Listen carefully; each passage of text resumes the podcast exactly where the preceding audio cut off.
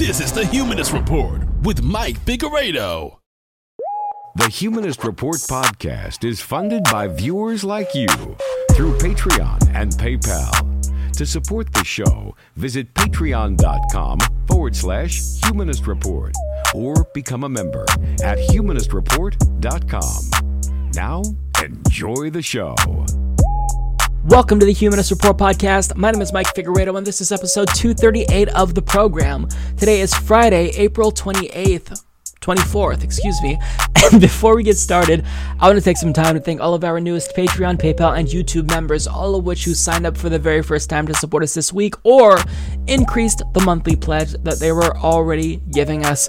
And that includes Amanda Brown, Andrew Fazio, Ashley Chong, Bert Rothkugel, Casey's Martin, Charlotte Guerin, Cheryl Kuskeli, Cody Ellis, Derek V, Devin Zervisco, Downright Superb, Gina M. Day, Glenn Purdom, Helga, Jamal Arbery, JB, Jolie Thatcher, Karen Hetlinger, Kateri Strobel, Mark Russo, Marin Pettis, Patrick Lawson, Stephen Rice, Stubborn Goat, Trent Hansen, and Veronica Moreno. So thank you so much to all of these kind souls. If you'd also like to support the show, enjoy the independent progressive media revolution, you can do so by going to humanistreport.com slash support, patreon.com slash humanistreport, or by clicking join underneath any one of our YouTube videos. We have another great show for you all this week. I think a little bit less doomer than last week, nonetheless. Still not the funnest, but still a good show. So, we'll talk about the right wing protests that took place in 20 different states, where right wingers, mostly Trump supporters, argued that they should be allowed to die for capitalism if they uh, choose to do that. And Trump is perfectly content with letting them do so. We'll talk about Joe Biden's atrocious 2020 campaign strategy and why Nancy Pelosi is a detriment to the Democratic Party's electoral prospects in November. Chris Cillizza's argument that the media wasn't actually biased against Bernie Sanders. Stuart Varney hits AOC for gloating about the oil crash. New York Democrats tried to remove Bernie Sanders from the ballot. Joe Biden makes an appeal to young voters. Democrats cave to Republicans once again. And finally, we'll close the show by talking about how the Republican Party is actively trying to use COVID 19 to undermine Social Security. That's what we've got on the agenda for today's episode. So let's go ahead and dive right in. Hopefully, you guys will enjoy the episode. So, I know that I'm a little bit late to the party on this, but we've got to talk about the anti quarantine protests that have been popping up across the country. I believe that now more than 20 states have had these types of protests where people defy lockdown orders, self quarantine orders, and they demand that their governors reopen the economy. Now, this isn't something that is unique to the United States. We're seeing these types of protests pop up in India, in Brazil, and Jair Bolsonaro actually joined the protests himself. So, this isn't a unique issue here.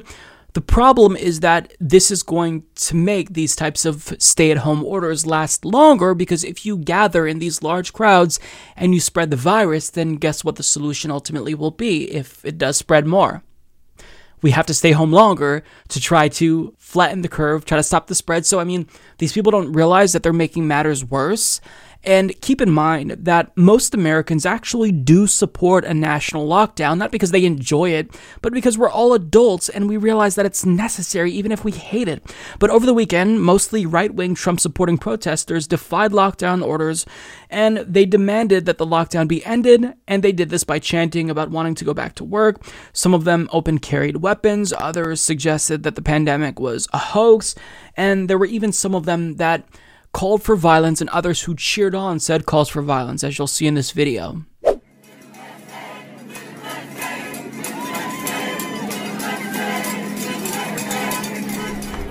I fought in Vietnam against the socialist communists. I'm sorry we didn't kill them all. We're under attack by China. And the Democrats are on the Chinese side and the media is on the Democrat side. My guys didn't die in vain. You and your children and your grandchildren are worth dying for. And their freedom and their liberty must be paid for. And all I'm asking you is to vote them out because I don't want to have to shoot them again. But I will if I have to. That was batshit fucking insane.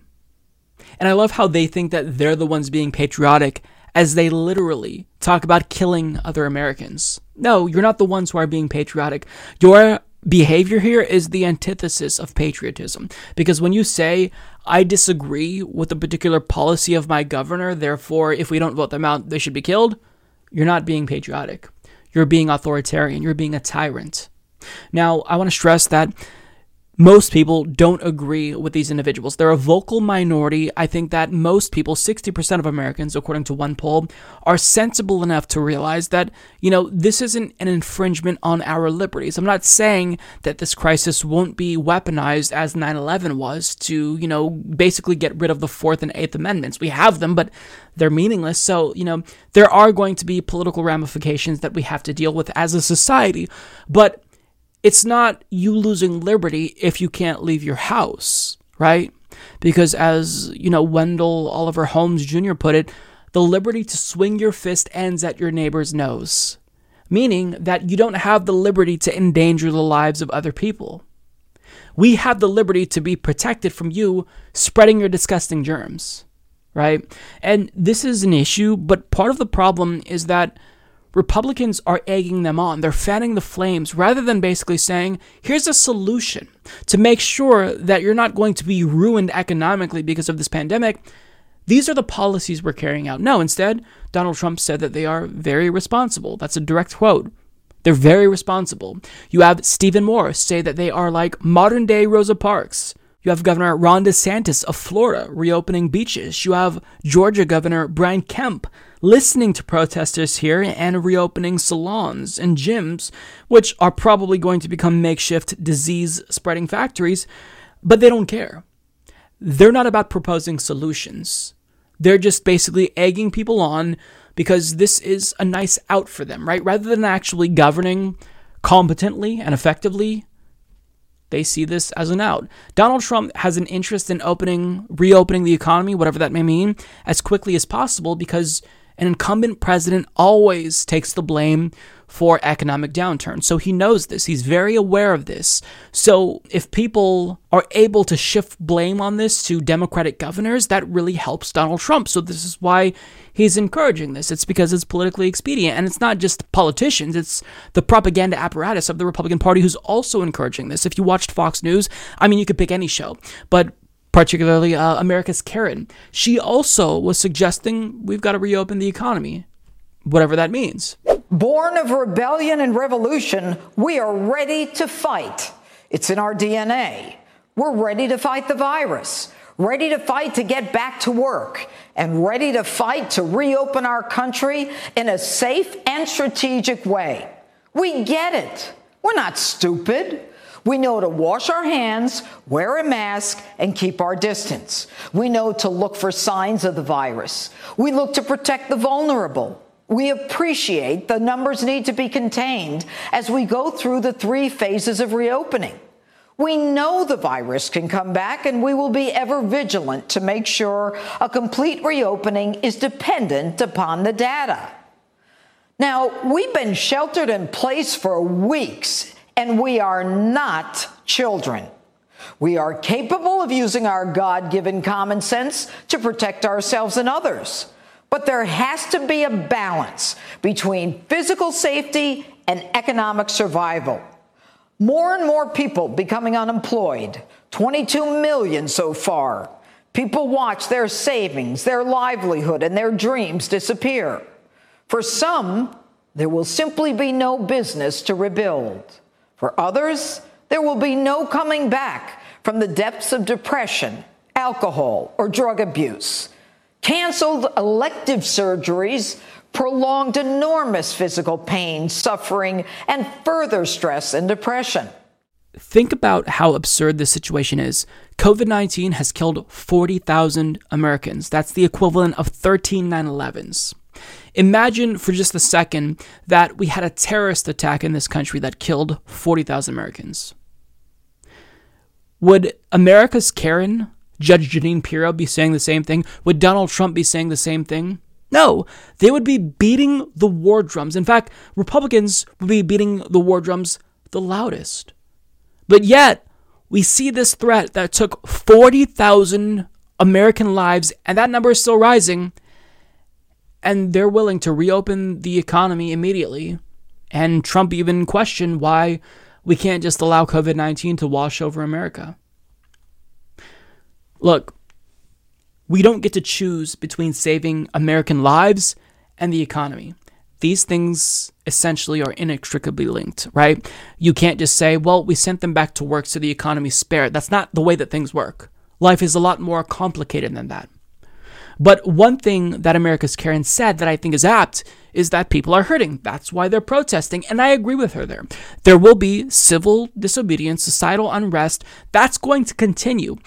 But people shouldn't take to the streets and say, we want to go back to work, right? This is a part of a life's worth of propaganda, brainwashing Americans. What people should be doing is demanding universal basic income. What Donald Trump should be doing, rather than saying, oh, they're very responsible, they're staying six feet apart and wearing masks when they're not, rather than doing that, he should be saying, here's my solution. I'm proposing this stimulus package that's going to put money in your hands. But he's not doing that. He's not doing that. We got the $1,200 stimulus package, and his Treasury Secretary, Steve Mnuchin, delusionally thinks that that can last people for 10 weeks, which shows you how touch they are. But I mean, here's the thing you don't get to placate these protesters and pretend to care about them. Donald Trump, Stephen Moore, America's Karen, Judge Jeanine Pirro. You don't get to pretend to care about their needs and understand their suffering if you don't have the correct solution here.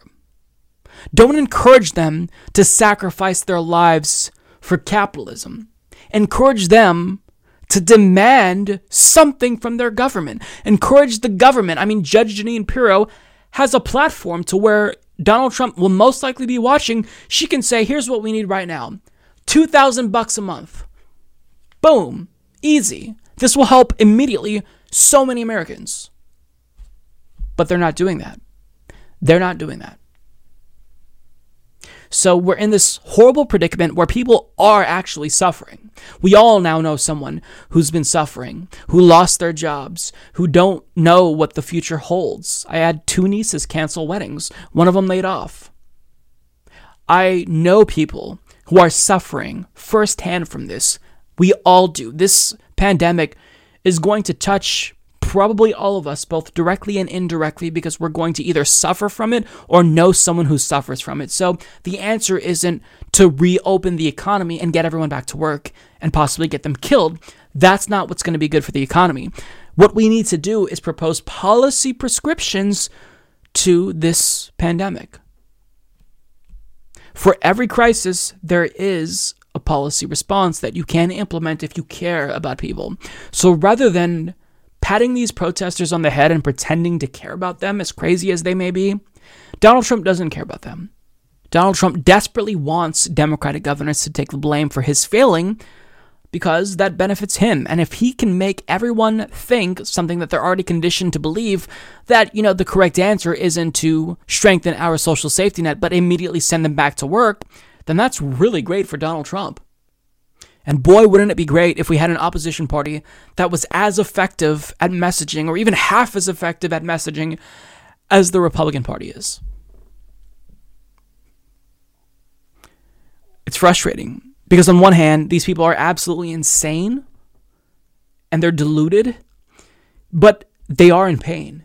And on a human level, I really feel for them, right? So it's like I feel bad making fun of them and, you know, saying that they're crazy as they tout their Trump waving flags because they are like you have to be stupid to support Donald Trump after you saw the way he's governed for the last 4 years after you saw his mishandling of the crisis. But at the same time if you're struggling if you feel like your material wealth is vanishing before your very eyes you are afraid and you're looking for answers and you want something to change.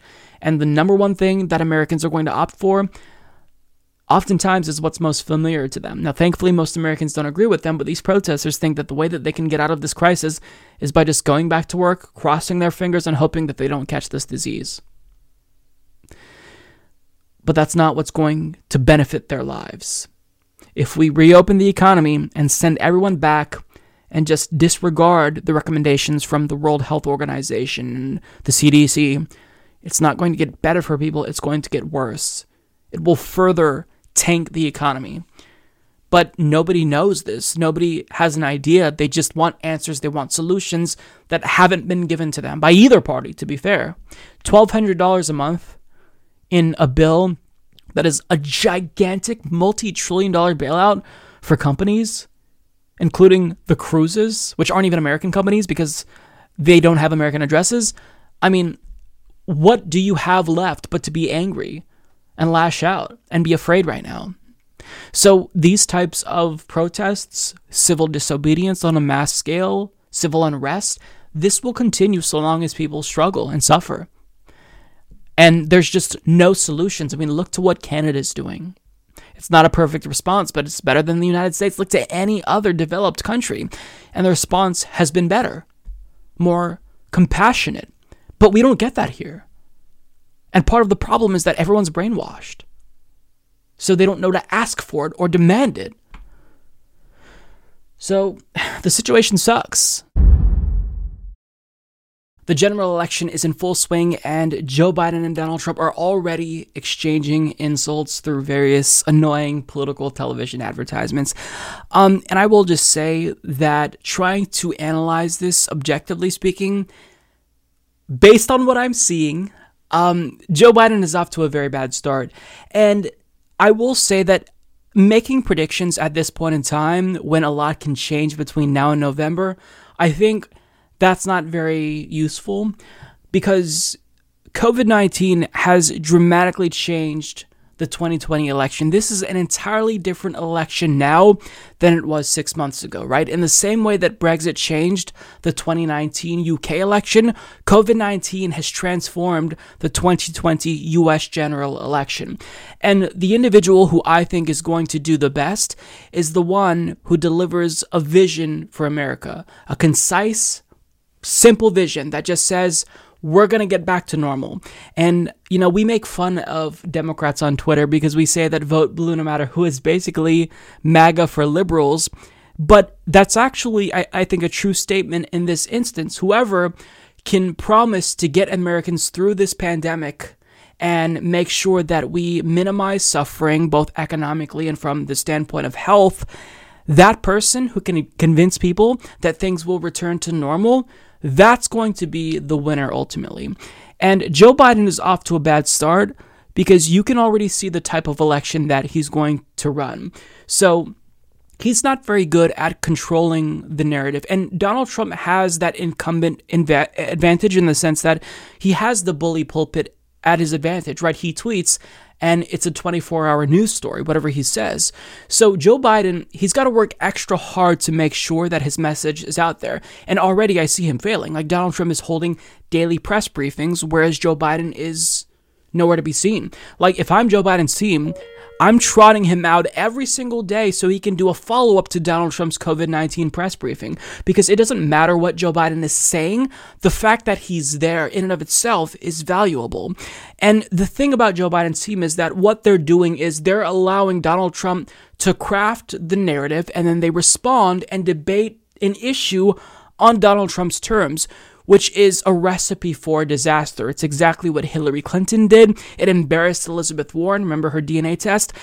Sometimes you have to acknowledge that you lost a particular battle. You move on and you always try to have Donald Trump on the ropes. Like if you are a challenger going up against an incumbent, your number one goal is to discredit that individual, call out their failures. You have no shortage of failings of Donald Trump. You know, throughout his four years in office, he's been a disaster, but just these last couple of months with his handling of COVID 19, there's no shortage of Donald Trump's uh, failures. So Joe Biden has a lot of tools at his disposal. The question is, will he use them? Now, I'm not saying that he should just basically try to go at this high and mighty response where he ignores and sidesteps all criticisms that Donald Trump throws at him. But I'm going to go through a couple of examples here, and I want to show you where I think he could improve. So, um, the first thing that we all knew Republicans would hit Joe Biden on was his obvious cognitive decline. Tucker Carlson talked about this, I think, the day of or day after Bernie Sanders dropped out. And Donald Trump just tweeted out this joke ad. And things like this are going to be very, very effective. Take a look. Oh, no, not another commercial. The kid used to come up and reach in the pool and rub my leg down so it was straight and then watch the hair come back up again. They'd look at it. So I learned about roaches. I learned about kids jumping on my lap. And I love kids jumping what? on my lap. So that is uh, very effective. It's effective because it's true, and um, it shows that Joe Biden is very obviously in cognitive decline. But on top of that, you know, people see this as, oh, Donald Trump is just like you and I. You know, we joke about people, we poke fun at our friends once in a while. So Donald Trump is just kind of doing the same thing, albeit, you know, to Joe Biden, his uh, opponent. So this is funny. He's just like you and I.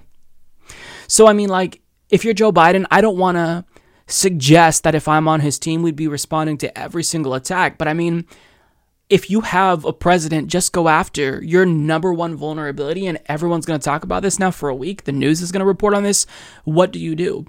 Well, you don't necessarily address your own cognitive decline, but you call out Donald Trump's cognitive decline as well. I mean, if I'm on Joe Biden's team, we're putting together a montage of all of Donald Trump's incoherent statements. You know, raking the forest floors, big water, I'm the chosen one, why can't we nuke hurricanes? Why can't we let COVID 19 wash over Americans? We're playing all of the greatest hits, and we're going to be the ones who are talking about mental fitness, but not on Donald Trump's terms, on our terms. We're going to force Donald Trump to prove that he's the one that's competent. We're not going to be the ones who are playing defense all election. And that's what you really want to do. If you're the challenger, you've got to have the incumbent on the ropes. You've got to put him in a position to where Donald Trump is playing offense because I think that's relatively easy to do. He's the incumbent president, his record is terrible, so use that to your advantage, right? Make sure that we're talking about Donald Trump's inability to govern because he's not mentally fit.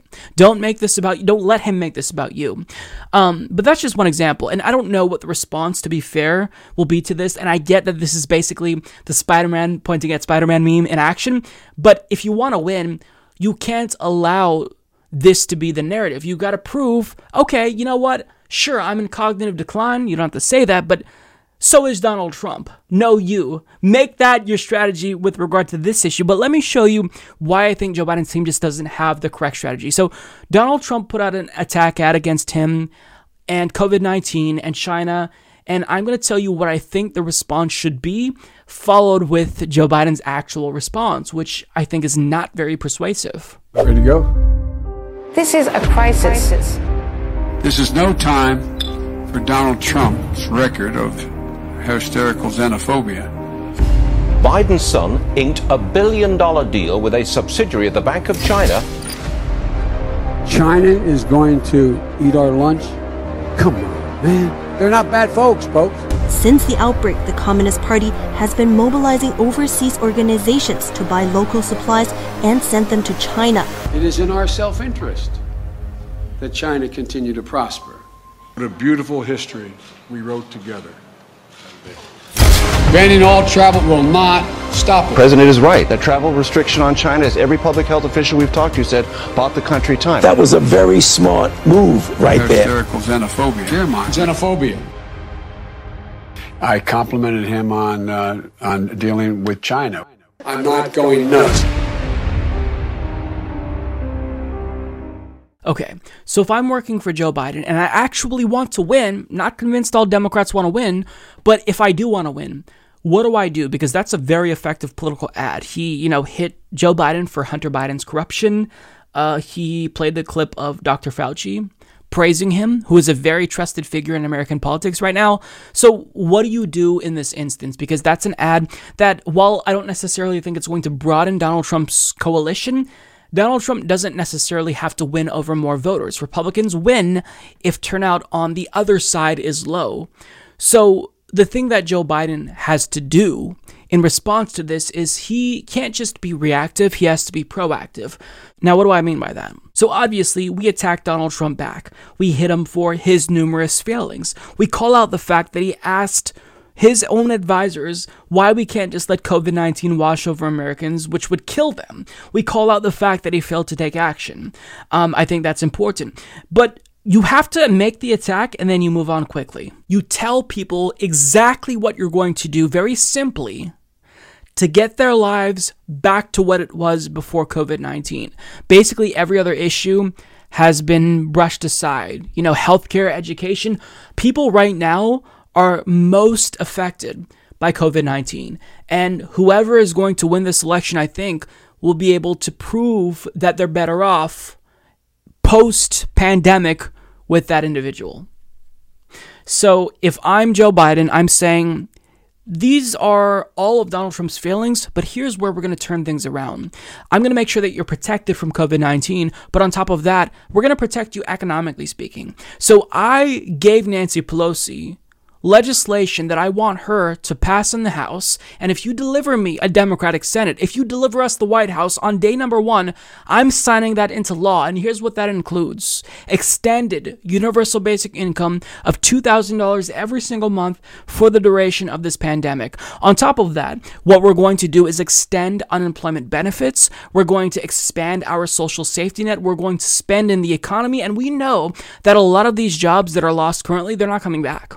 So we're going to have a federal jobs program that puts Americans back to work. So that way, if you lost your job specifically during this pandemic, you are going to have the benefit of uh, getting a job from the government until you can find something back in the private sector, if that's what you prefer.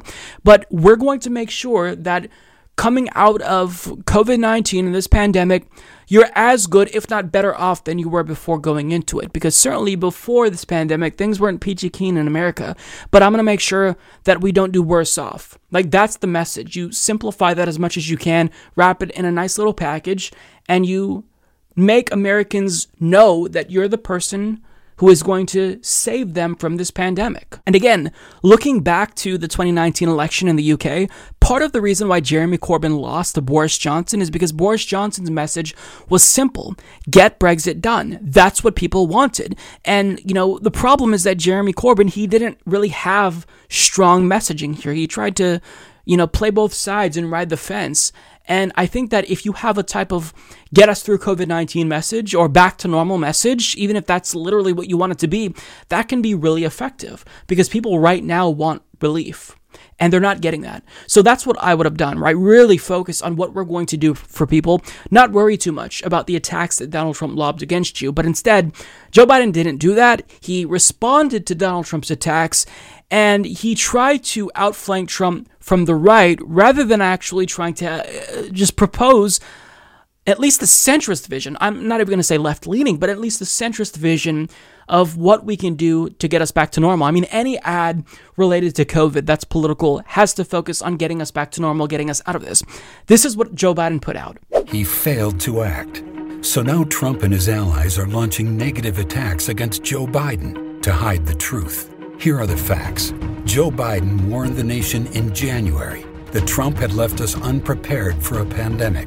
Then, Biden told Trump he should insist on having American health experts on the ground in China. I would be on the phone with China and making it clear we are going to need to be in your country. You have to be open. You have to be clear. We have to know what's going on. But Trump rolled over for the Chinese. He took their word for it. The president tweeted China has been working very hard to contain the coronavirus. The United States greatly appreciates their efforts and transparency. China, I spoke with President Xi, and they're working very, very hard, and I think it's going to all work out fine. Trump praised the Chinese 15 times in January and February as the coronavirus spread across the world. It's a tough situation. I think they're doing a very good job. Are you concerned about its potential impact on the global economy? I think that China will do a very good job. Trump never got a CDC team on the ground in China. And the travel ban he brags about? Trump let in 40,000 travelers from China into America after he signed it. Not exactly airtight. Look around. 22 million Americans are out of work, and we have more officially reported cases and deaths than any other country. Donald Trump left this country unprepared and unprotected for the worst public health and economic crisis in our lifetime. And now we're paying the price. All the negative ads in the world can't change the truth. That was not a good ad. And it worries me because people who already support Joe Biden, Democratic Party loyalists and operatives, they love that ad. And I get thinking that this is a good ad if you're under the impression that the way you'll win this election is by convincing enough Trump voters to flip to you. But we know that that's not how Democrats win elections. Democrats win elections when turnout is high.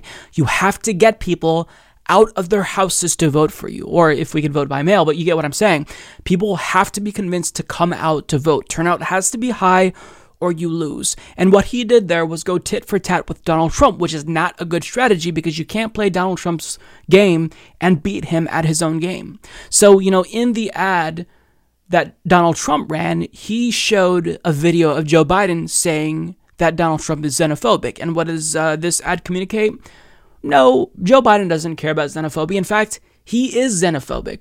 Now, rule number one in all of politics is, is, you always have to hold your base. Being xenophobic, trying to out xenophobe Donald Trump, is not going to be a winning strategy because you're just going to demoralize your own base and they're going to stay home. They're going to stay home. So if you're running an ad, if you're taking any time to hit Donald Trump or COVID 19, yes, you state where he failed Joe Biden did that and moved on. But you have to tell people that you're going to save them from this pandemic. You can't just say, I would have been more xenophobic than Donald Trump. That does nothing to improve our lives at a very concrete level. And the fact that he doesn't get that, it's worrisome. Now again, I don't I don't want to say that, you know, I should be making predictions because a lot can change between now and November. And maybe Joe Biden doesn't take any of my advice. Maybe his strategy is the same as it is and he still wins. COVID shaked up this election. This is a very different game now.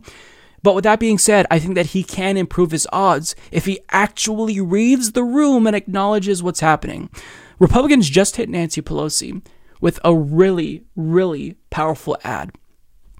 Trump's campaign manager hit her after she went on some late show and was boasting about all of the ice cream she stocked up on on her giant fridges and showed how out of touch she is because people are hurting.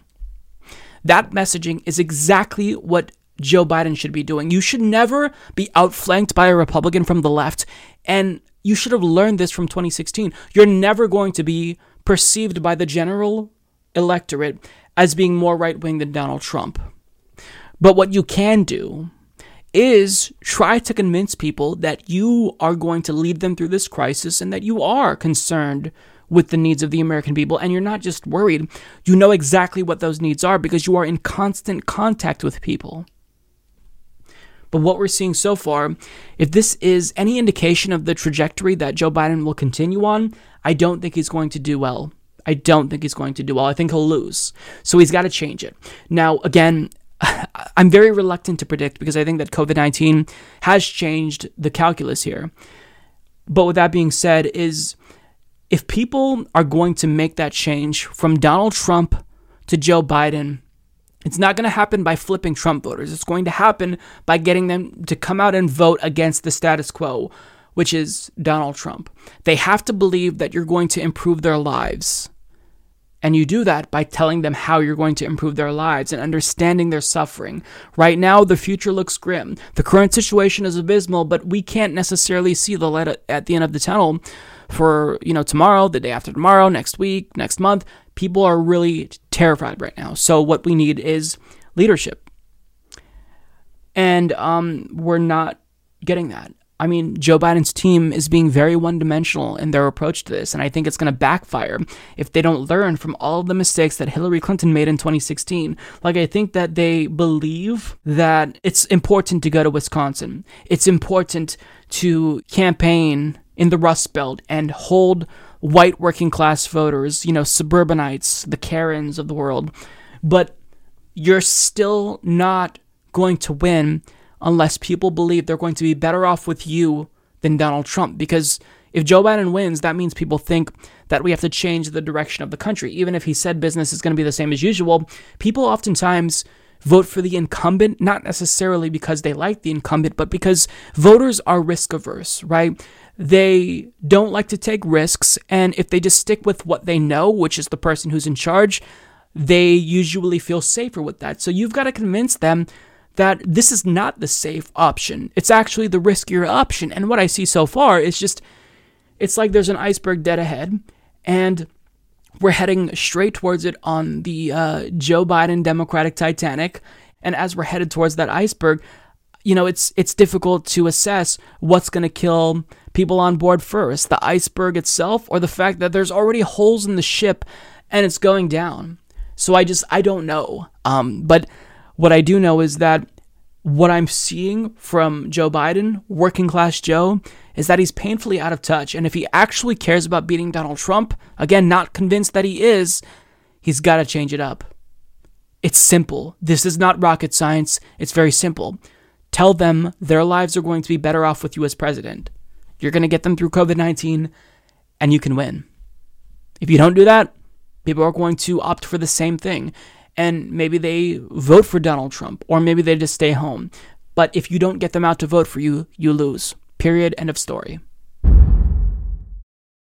In a recent taping of The Late Late Show with James Corden, which is terrible, by the way, um, Nancy Pelosi was interviewed and she talked about what she does during quarantine in her mansion, and she sat in front of two $11,000 refrigerators apiece and was bragging about all of the ice cream that she has and how it was just fully stocked.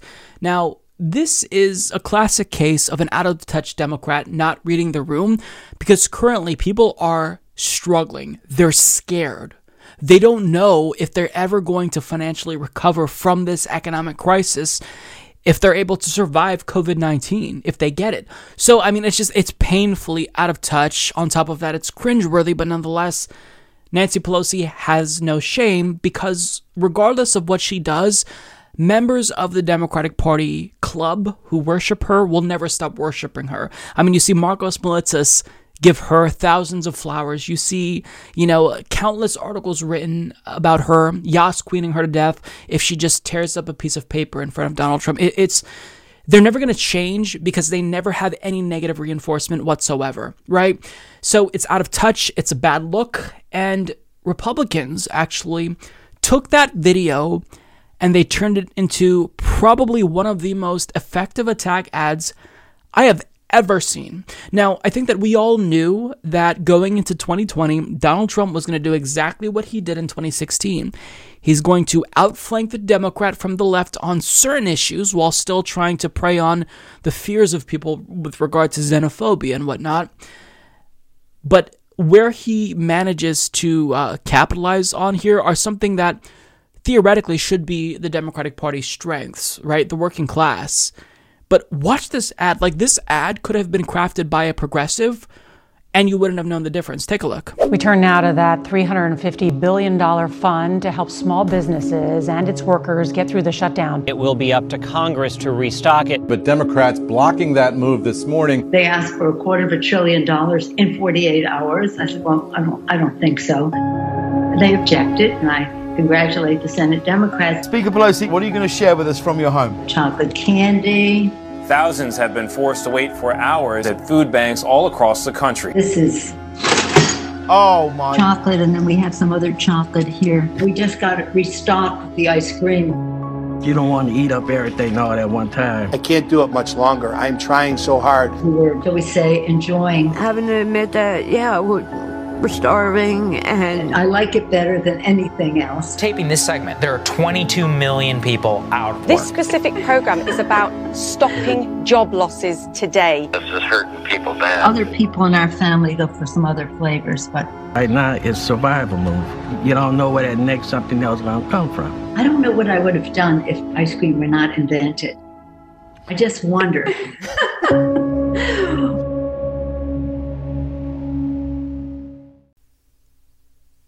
That was tweeted out by Donald Trump's campaign manager. That was a good ad. Objectively speaking, that was a good ad. In fact, probably one of the best ads I've ever seen.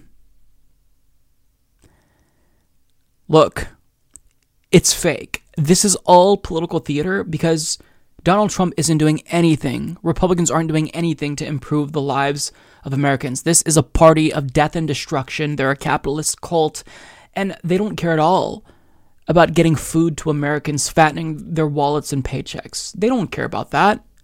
but just the mere fact that they can correctly and objectively show you that Democrats also aren't fighting for you, that's an effective attack.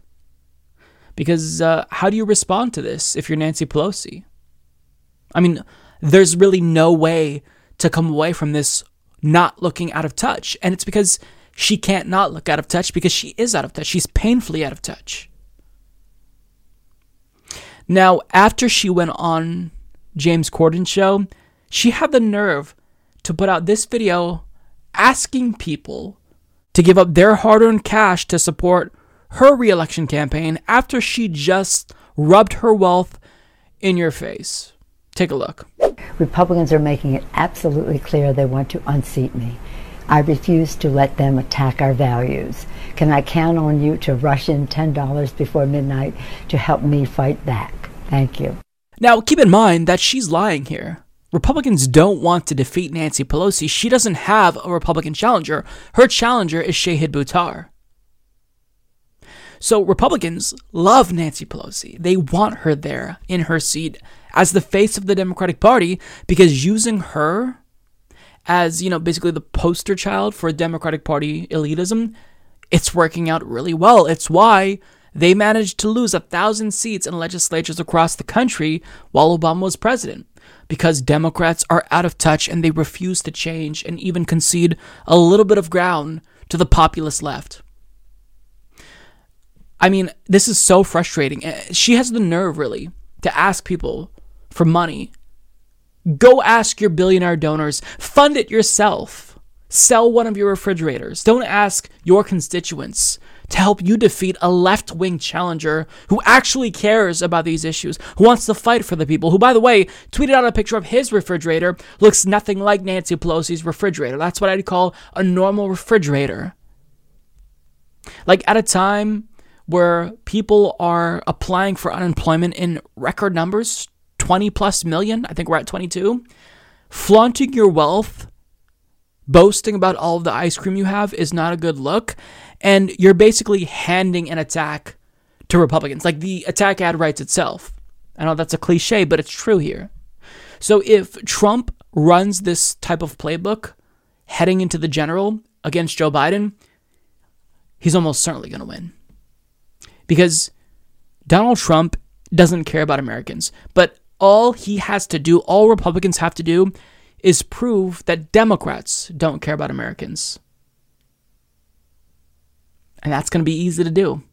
Now, again, this is all political theater. Republicans don't actually want to improve the lives of Americans, they just want to enrich their donors. But just to highlight the flaws, which are undeniable in Nancy Pelosi and the Democratic Party and their elitism, I mean, what do you say about this? This is an effective ad. It is. So, you know, if Democrats truly care about winning, not all of them do, but if they actually want to win, ditch Nancy Pelosi, ditch Chuck Schumer immediately because leadership is making the entire party look as out of touch as they are. Like they're basically the perfect representations of the Democratic Party in its current form. But if you actually want to beat Republicans and change America, these people are not looking out for you. So when a Republican runs an ad like this against Nancy Pelosi, it's true. And that should never be the case. A Republican should never, ever, in any circumstance, be able to outflank any Democrat from the left. I don't care if it's Nancy Pelosi. I don't care if it's AOC. I don't care if it's Joe Manchin. Anyone with a D in front of their name should never be outflanked from the left by someone with an R in front of their name because the Republican Party overall is a far right extremist party. So to cede them any ground whatsoever, to do things like this, it shows how incompetent of an opposition party, a so called opposition party, the Democrats are. I mean, this is going to land. This is going to be effective, really effective. In an interview with Ryan Nobles of CNN, Bernie Sanders said that he believes that part of the reason why he lost the nomination was because of the media's propaganda, their nonstop bias against him. And this isn't just like an anti Bernie bias, this is a bias that corporate media has against the left, more broadly speaking. So this isn't a surprise to anyone. I don't think this is refutable. What Bernie Sanders says is correct. Now, Is the media the main factor why he lost? I don't necessarily believe so, but was the media a factor in his demise? Yes. Now, here's what he said specifically. I think what we saw from Nevada on out was a cry from the rooftops, from the political establishment, from the media, that they wanted anybody but Bernie. Anybody but Bernie. My God, I don't know how many articles they were about. We need anybody but Bernie. And you know, they ended up succeeding, and that's that. Now, I probably wouldn't argue that the media ultimately is what sunk his campaign because, again, I think there were a number of factors, both inside and outside of our control, that led to Bernie Sanders losing and Joe Biden Joe Biden winning. Um, but I mean, to deny that the media played a role, I think you're being incredibly dishonest and intentionally obtuse. I mean, when you see people going on national television talking about how Bernie Sanders makes their skin crawl, or he's disheveled and unlikable, or you bring on body language experts to prove that he's lying, you know, if you call him a hypocrite because he's a millionaire, because he sold a book, I mean, there's no other candidate that put up with this, right? So Bernie Sanders had more disadvantages coming into 2020 than any other candidate. Now, that's not to say that we couldn't have overcome the media's bias, but I think it's really important that we factor in the media's influence here because I think that without them, without them constantly shitting on Bernie Sanders, he could have won. Maybe they didn't, you know, unilaterally cause him to lose, but maybe if they actually were as fair to him as any other candidate, Pete Buttigieg, Elizabeth Warren, maybe he could have won. I don't know. But what I do know is that the people who are part of the problem, like Chris Cillizza of CNN, take issue with Bernie's assessment here that the media played a role in his demise. And Chris Cillizza penned probably one of the worst op eds I've ever read where he talks about why Bernie Sanders is wrong without actually hearing any counter arguments to his position. So he writes this about Bernie Sanders' quote that we just read. In just a few sentences, Sanders A lumps the media in with the political establishment as actors working to keep him from the nomination, and B lambasts the number of articles allegedly written seeking anybody but Bernie. In August of 2019, Sanders sent an email to supporters that read, in part, corporate and billionaire owned media often tilts coverage against candidates who push a working class agenda, an agenda that threatens the political power of corporations corporations and billionaires. In February, Sanders campaign manager Faiz Shakir told Vanity Fair that MSNBC is constantly undermining the Bernie Sanders campaign. Following his Super Tuesday losses, Sanders again turned to the media for blame. There has not been a campaign that has been having to deal with the venom by some in corporate media, he said. This campaign has been compared to the coronavirus on television. We have been described as the Nazi army marching across France.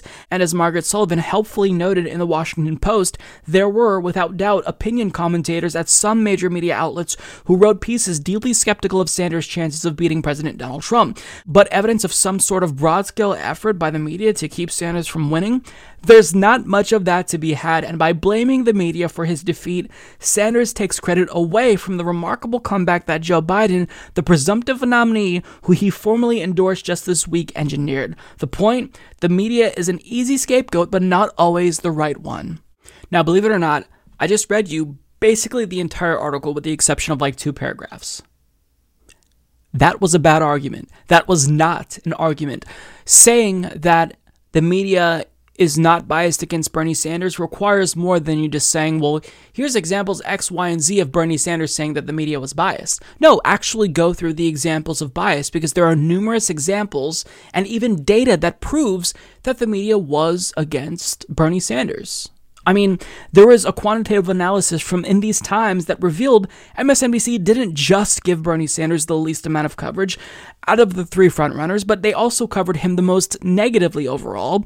CNN ran a so called investigative report about aggressive Bernie bros online, but a computational social science study found that Bernie Sanders supporters online are no different than the supporters of any other candidate, but yet that narrative persisted. And we're not just talking about a couple of biased op eds here and there that are worried about, about Bernie Sanders' electability. We're talking about non stop bias against Bernie Sanders, almost none of which were founded in policy. If you didn't, you know, remember this little compilation put together by Jeff Miami and Winkle the Bernie Bro, look at just some of what the media said about Bernie Sanders and the way that they talked about him and dismissed him. Can I bring up the donkey in the room? Bernie? No. Bernie Sanders makes my skin crawl. But Sanders fading is a bigger story than people have given her credit for. The previous uh, set of numbers about Kamala Harris seems to suggest that Bernie bros are actually a real thing. He's just waving his arms around, talking about revolution and all. you, Where we are going, we won't need roads. I mean, I. One of the things I, I always hear from folks um, who aren't necessarily on the burning bus, so to speak, is, is that he's not really a Democrat. I saw Bernie Sanders trying to raise money off of it. Yeah, my, my, my timeline's going to be on fire. I thought it was horrible. And do you see any crossover, at least in those who are at his events, who kind of look and sound like Trump supporters? When you say he attracts those who feel like they're struggling, they're struggling to be heard and get their bills paid and their voices heard, that sounds like a Trump voter. I, I see him as sort of a, a not pro woman candidate. And some people say wait, that but- you've but- heard but Hillary some- Clinton's well- candidacy. Bernie Sanders has done nothing between 2016 and today to expand his base, to expand his his policies. He seemed like a socialist from the 1950s yelling at people um, in the same um, screechy voice, without smiling, without any kind of personal connection. Bernie Sanders has been talking about these same policies essentially since he's been in public service for the past 25, 30 years. But he actually hasn't done anything to pass them, right? He's talked a lot about them, but we have not seen any of these policies signed into law. And what happened for, with Hillary and, and, and what's his name? You would take the risk. I am you might excited. give Ex- Donald Are you asking advantage. that of every candidate? He's also saying the same thing he said in 2016 this time around. I think that's not working. That's exactly the point I was going to make. I think he kind of got lost in the shuffle. Other people have kind of taken those issues away from him, and he looked like the angry man in the center of the stage saying, Get off my lawn. I think he comes off as, as mean. I think he's disparaging. A socialist candidate is more dangerous to this company, country as far as the strength and well-being of our country than Donald Trump. I would vote for Donald Trump, a despicable human being. Mm. No, which I you won't. I- I- let me tell you Stop something. yourself. And there is a lot more. You can make the case that Fox News was more fair to Bernie Sanders because I don't remember where this article came from, but they assessed who's more likely to support Bernie Sanders, and Fox News viewers were more open to Bernie than MSNBC viewers. Why? Well, because even if Fox News is covering Bernie negatively 100% of the time, they're at least airing enough of his platform to where his message is getting across. But on MSNBC and CNN, they don't even pay him that courtesy at all. Now, again, I'm not going to say that the media is the main scapegoat, right? They're the main reason why Bernie Sanders lost. I think that it's important for the left to do a real, honest, and objective post mortem, and I plan on doing that at some point. But I think that we need to wait for the dust to settle, for time to pass, so we can actually figure out what we did wrong. So going forward, we're stronger. We know how to correct the mistakes that we made. But quote unquote analyses like these from bad faith actors, they don't help the left. Chris Cillizza is trying to help you figure out why Bernie Sanders lost, so that way the next time you have a candidate that you support, you don't blame the media. You think, well, you know, this this isn't part of the reason why he lost. No, it is. It is part of the reason why Bernie Sanders lost. Not the main reason, but part of the story that we have to tell if we're going to be honest about why we lost in 2020. And Chris Cillizza is not your friend, and just the way that he talks about Joe Biden's comeback. This wasn't a comeback. Joe Biden did nothing. He won states he didn't set foot in. The reason why he won is because Obama got the entire establishment to coalesce around Joe Biden after he won South Carolina, which was expected. But the media came in, also assisted Joe Biden, you know, gave him fawning praise, had this comeback narrative already prepared probably before he won South Carolina. And, you know, all of these factors working together led to Bernie Sanders ultimately losing.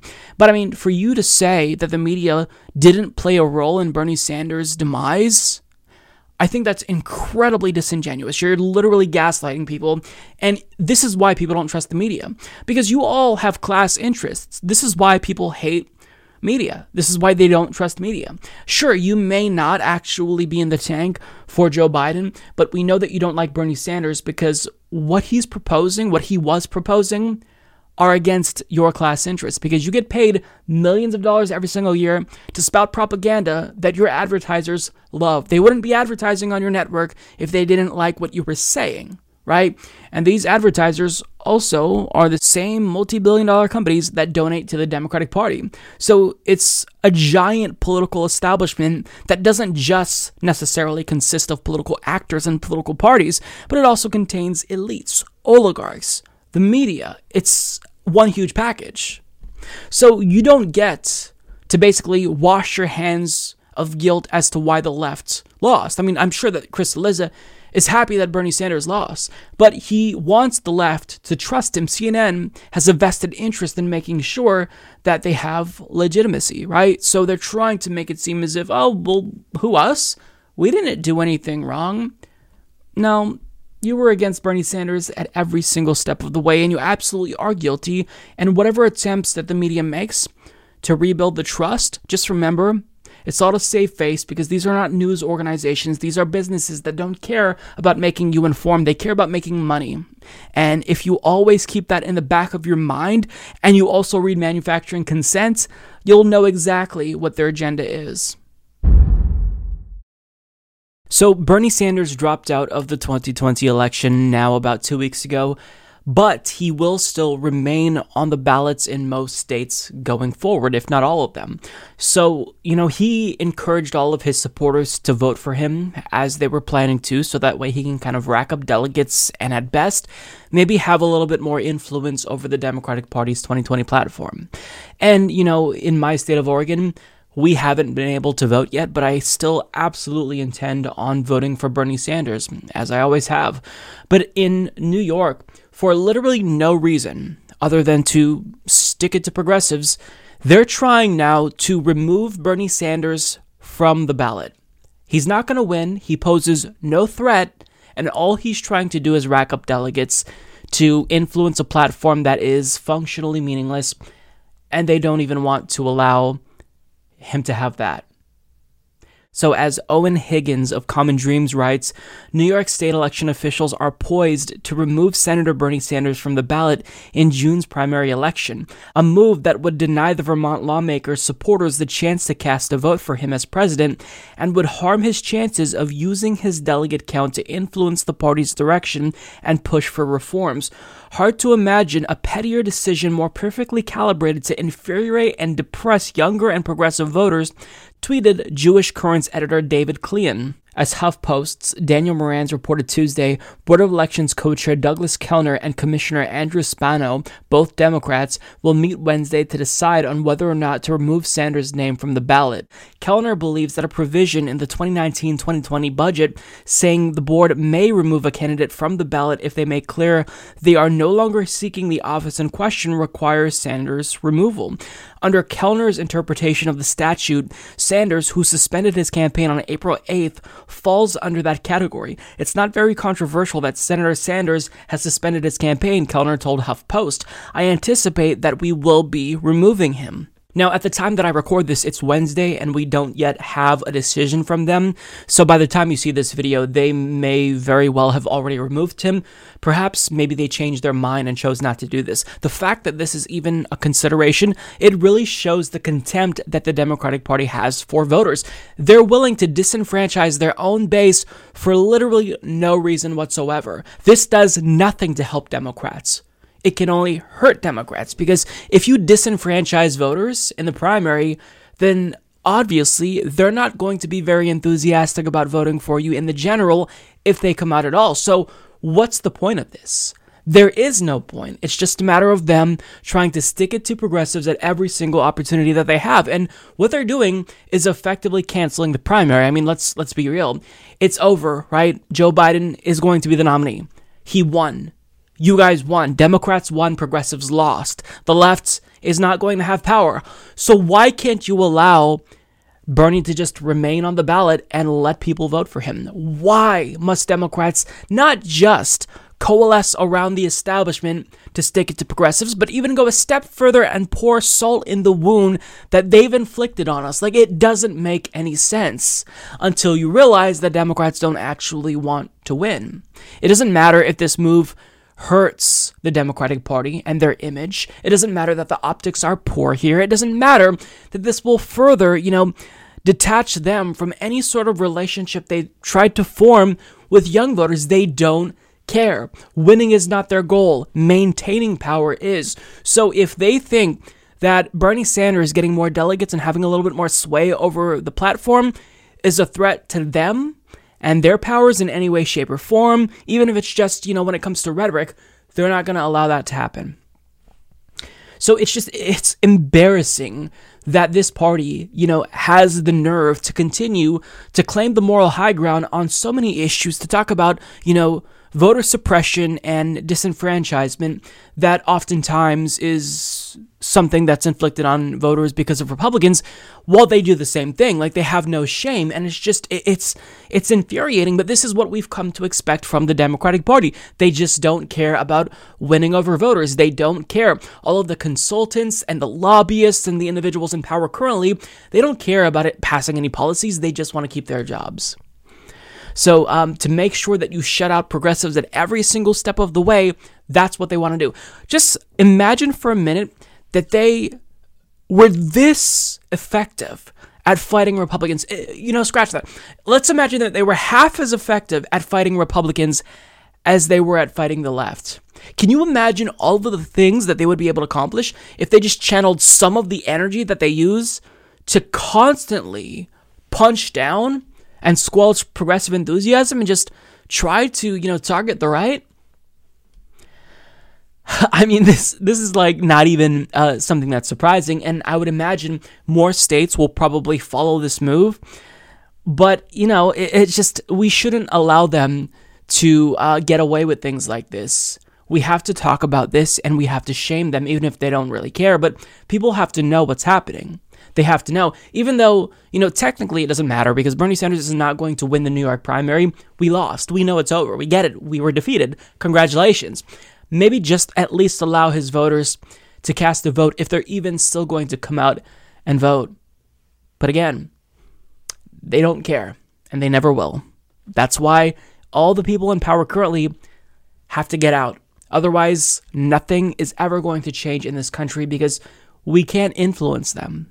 Nothing we say or do will resonate with them. So they have to leave and we have to come to power. Otherwise, change is never going to happen in America. So, as many of you know, on Tuesday, the Senate reached a deal on phase four of the corona stimulus package. And uh, predictably, Chuck Schumer and the Democrats got absolutely nothing. Now, I shouldn't actually say that they got nothing because they think that they got something. They think that there's victory in their defeat. Um, or at least that's what they're telling us that they think they got something. But in actuality, this is embarrassing. And I think that this story, it's really forcing people to come to terms with the fact that we need a new explanation for the way that Democrats are governing because we can't just keep calling them incompetent if they never learn from their mistakes. We have to at some point assume malicious intent. We have to assume that maybe things are panning out exactly as they'd want them to pan out because it's not like they don't know how to play politics. We just saw the entire Democratic Party establishment coalesce around Joe Biden to crush the left. So they're strategic, they're savvy, they know how to play politics. It's just that in instances like this, maybe they're doing exactly as much as they think they need to do to appease their donors. So let's take a look at this. Jeff Stein of the Washington Post explains these were the things not expected to be included in the bill hazard pay for frontline workers, additional funding for states and cities, election security, which would probably include vote by mail because that would keep Americans secure during a pandemic, assuming it goes on until November, more oversight of the previous bailout, additional revenue for food stamps, a rent freeze, another stimulus check. I mean, you could make the case that they shouldn't agree to anything if all of these things are not included, especially after they just went along with a multi trillion dollar bailout. I mean, I don't think people fully grasp the ramifications of that, right? So after they went along with that, either willingly or unwillingly, to get people that $1,200 uh, check, I mean, I would not agree to anything if we didn't get at least four of these things. But let's just like take out one and really think through the importance. Let's think about election security and vote by mail. If this isn't something that gets codified into law by November, Democrats are basically throwing this election away. if the pandemic is still going to, you know, require us to self quarantine. Because think about this there's a growing contingent of the Republican Party, uh, their base in particular, that doesn't even believe in COVID 19. Like, put aside the people who think that we should sacrifice our lives for capitalism. There's people who just outright think it's a hoax. So, if given the choice between staying home and, you know, playing it safe, not voting, or risking your life to vote in a pandemic in November, who's going to be, you know, the one who is hurt by this the most if we don't get vote by mail? Republicans are going to come out no matter what. They're going to vote for Republicans. But if Democrats don't get vote by mail, do you honestly think that more rational people, theoretically speaking, are going to risk their lives?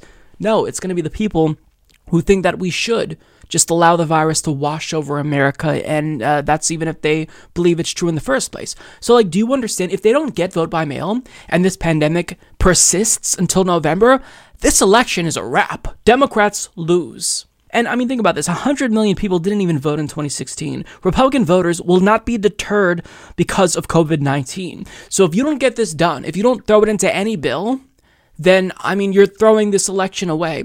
But Chuck Schumer doesn't think, or he doesn't want us to think, that they didn't get anything because he tweeted out, the bill before us is an interim measure. It has hard won provisions Democrats fought for, but it's a building block. In the weeks ahead, Congress must prepare another major bill big, bold, and ambitious. So don't worry, guys. We know this bill isn't great, but in the next bill, it's going to be better, we promise. Now, the hard won provisions that he's referring to here, I mean, these are objectively good things that are needed. Increased funding for hospitals, increased funding uh, to the tune of, I think, $25 billion for test kits for COVID 19. But imagine being naive enough to think that that's a victory that you won. This is something that Republicans need as well right? They can't continue to look competent if they don't propose some sort of additional funding for hospitals, additional funding for test kits. So basically, what I can imagine happening is Mitch McConnell was probably trying to make a deal with Chuck Schumer and said, "Hey, look, we'll uh, we'll give you 25 million for COVID funding, uh, test funding." And Chuck Schumer just thought that he won when Mitch McConnell was probably going to have to give some funding away anyway. Like they think that they won, and they lost, but yet he's still thinking that we should appreciate all of the hard work that he put in when he rolled over and died immediately. Not once, but now twice. Or excuse me, uh, four times because what what what uh, phase are we on now? This is phase four. I mean, this is just it's genuinely embarrassing, and um, I want to go through what this contains here because um, it really is like even what they managed to get here. If we're going to assume that they should take credit for the additional funding for hospitals and test kits, um, even what they got wasn't sufficient. So if you're just going to draw that line at, you know, hospital funding and test kits, why not get an adequate amount of funding? But they couldn't even get that. So as Eoin Higgins of Common Dreams explains, the bill does include 321 billion for small businesses, 75 billion for hospitals, and 25 billion for coronavirus testing. But to center on budget and policy priorities, President Robert Greenstein, that's not enough.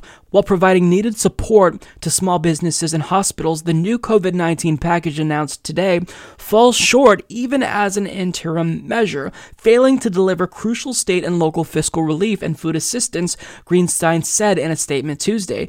Critics of the bill pointed out that House Democrats could have moved to pass their own bill addressing issues important to progressives. But did they choose to do that? No. So it doesn't matter that they have the House of Representatives. And they could do something like that. They could propose their own stimulus relief package and say, look, we just passed a clean bill that provides every single American $2,000 per month for the duration of this pandemic. And they could just hammer Republicans over and over again on every cable news show. Like, they could easily do that and force the Republicans to actually give them this victory, even if they're taking the other shitty bailouts for large multi billion dollar companies. But they won't even do the bare minimum. They won't even do the bare minimum. And what's insane to me is that after they passed that massive multi trillion dollar bailout with the last bill, they went along with it with almost no oversight. They didn't even try to improve the oversight in this new package. They just threw their hands up and rolled over and died again. And what's really astonishing is that after they got no oversight, they're not really trying to get any additional oversight. As staff writer for The Atlantic, Adam Serwer put it, Democrats in Congress are doing no oversight over Trump's mishandling of the pandemic and have handed Trump millions with no strings attached, but at least they're also caving on everything else. So, in other words, they got no oversight of that multi trillion dollar bailout last time, no oversight of that multi trillion dollar bailout this time, and what did they get in exchange for giving up oversight? Nothing. Zero. Zero concessions. Nothing. Oh, excuse me, they got additional funding for hospitals and uh, COVID 19 test kits, something that is also mutually beneficial for Republicans as well. And okay, I shouldn't actually say that they got no oversight because according to them, they have oversight that they're really proud of. So there's a five person oversight commission, and there is what 262, I think, Democrats in the House of Representatives. So Nancy Pelosi is tasked with putting people on that commission. Um, she could have chose any one of these individuals. Who does she choose? Perhaps one of the least qualified members of the House of Representatives, freshman Congresswoman Donna Shalala, who doesn't have any expertise when it comes to the regulation of the financial services industry. On top of that, she is a criminal because she didn't disclose the sale of her stocks last year, which is a pretty brazen violation of the Stocks Act. And after Nancy Pelosi chose to name this crooked politician to oversee crooked industries, making an even bigger mockery of the so called Oversight Commission, there were expectedly calls for Pelosi to replace her with anyone else. I mean, Nancy Pelosi literally has hundreds of options. Anyone she could replace Donna Shalala with. But what was her response? when this huge corruption scandal broke out as she's going to oversee a multi trillion dollar bailout? No, I'm not going to withdraw this nomination of Donna Shalala. What? Not joking. So, as roll call reporter Chris Marquette tweeted, Speaker Pelosi will not withdraw her nomination of Representative Donna Shalala to the Congressional Oversight Commission after the Miami Herald reported she failed to disclose her stock transactions, a requirement for all members of Congress under the Stock Act. Drew Hamill, a spokesperson for Pelosi, said Congresswoman Shalala has the Speaker's complete confidence as she works to hold the administration accountable to the taxpayer through the CARES Congressional Oversight Commission. Since coming to Congress, Congresswoman Shalala has taken aggressive steps to avoid even the suggestion of a conflict of interest over her personal investments, Hamill said in an an email. Representative Shalala has taken responsibility for her mistake in missing filings required under the Stock Act and has been working with the Ethics Committee to address this issue since she became aware of it, he added. There are no words to describe how absurd this situation is. And think of how brazen they are in trying to gaslight you. Like, this is gaslighting 101. They're peeing on your leg and they're trying to convince you that it's raining. So, in response to Donna Shalala not disclosing the sale of her stocks, which is illegal, mind you, they end up praising her, saying how moral and ethical she is because she doesn't want there to be a conflict of interest because she sold her stocks. No, you don't praise her in this circumstance. You lambaste her, you punish her strip her of her committee assignments because she just broke the law, Nancy Pelosi, and now you're rewarding her with a seat on this toothless committee. I don't even know what to say, and I think that David Dayen, journalist for The Intercept, put it best. 16 months of violating the law, but as soon as she was aware of doing it, a day before her spokesperson lied to me about it, she took action. Amazing. Yeah. It's so amazing. And now she's being praised. This is unbelievable. Like, this is things that you see in a movie. She can pick anyone else. I mean, it, it honestly doesn't matter. It's a simple gesture to your base to communicate to them that you still care about morals and ethics. Throw a fucking dart at the board. It doesn't matter. Pick anyone. But she won't do it. So, getting back to, you know, all of their incompetence this isn't just incompetence. This may be malicious, right? It's incompetence at best, maliciousness, nefarious behavior that's intentional at worst. But this is really irresponsible for them to keep caving.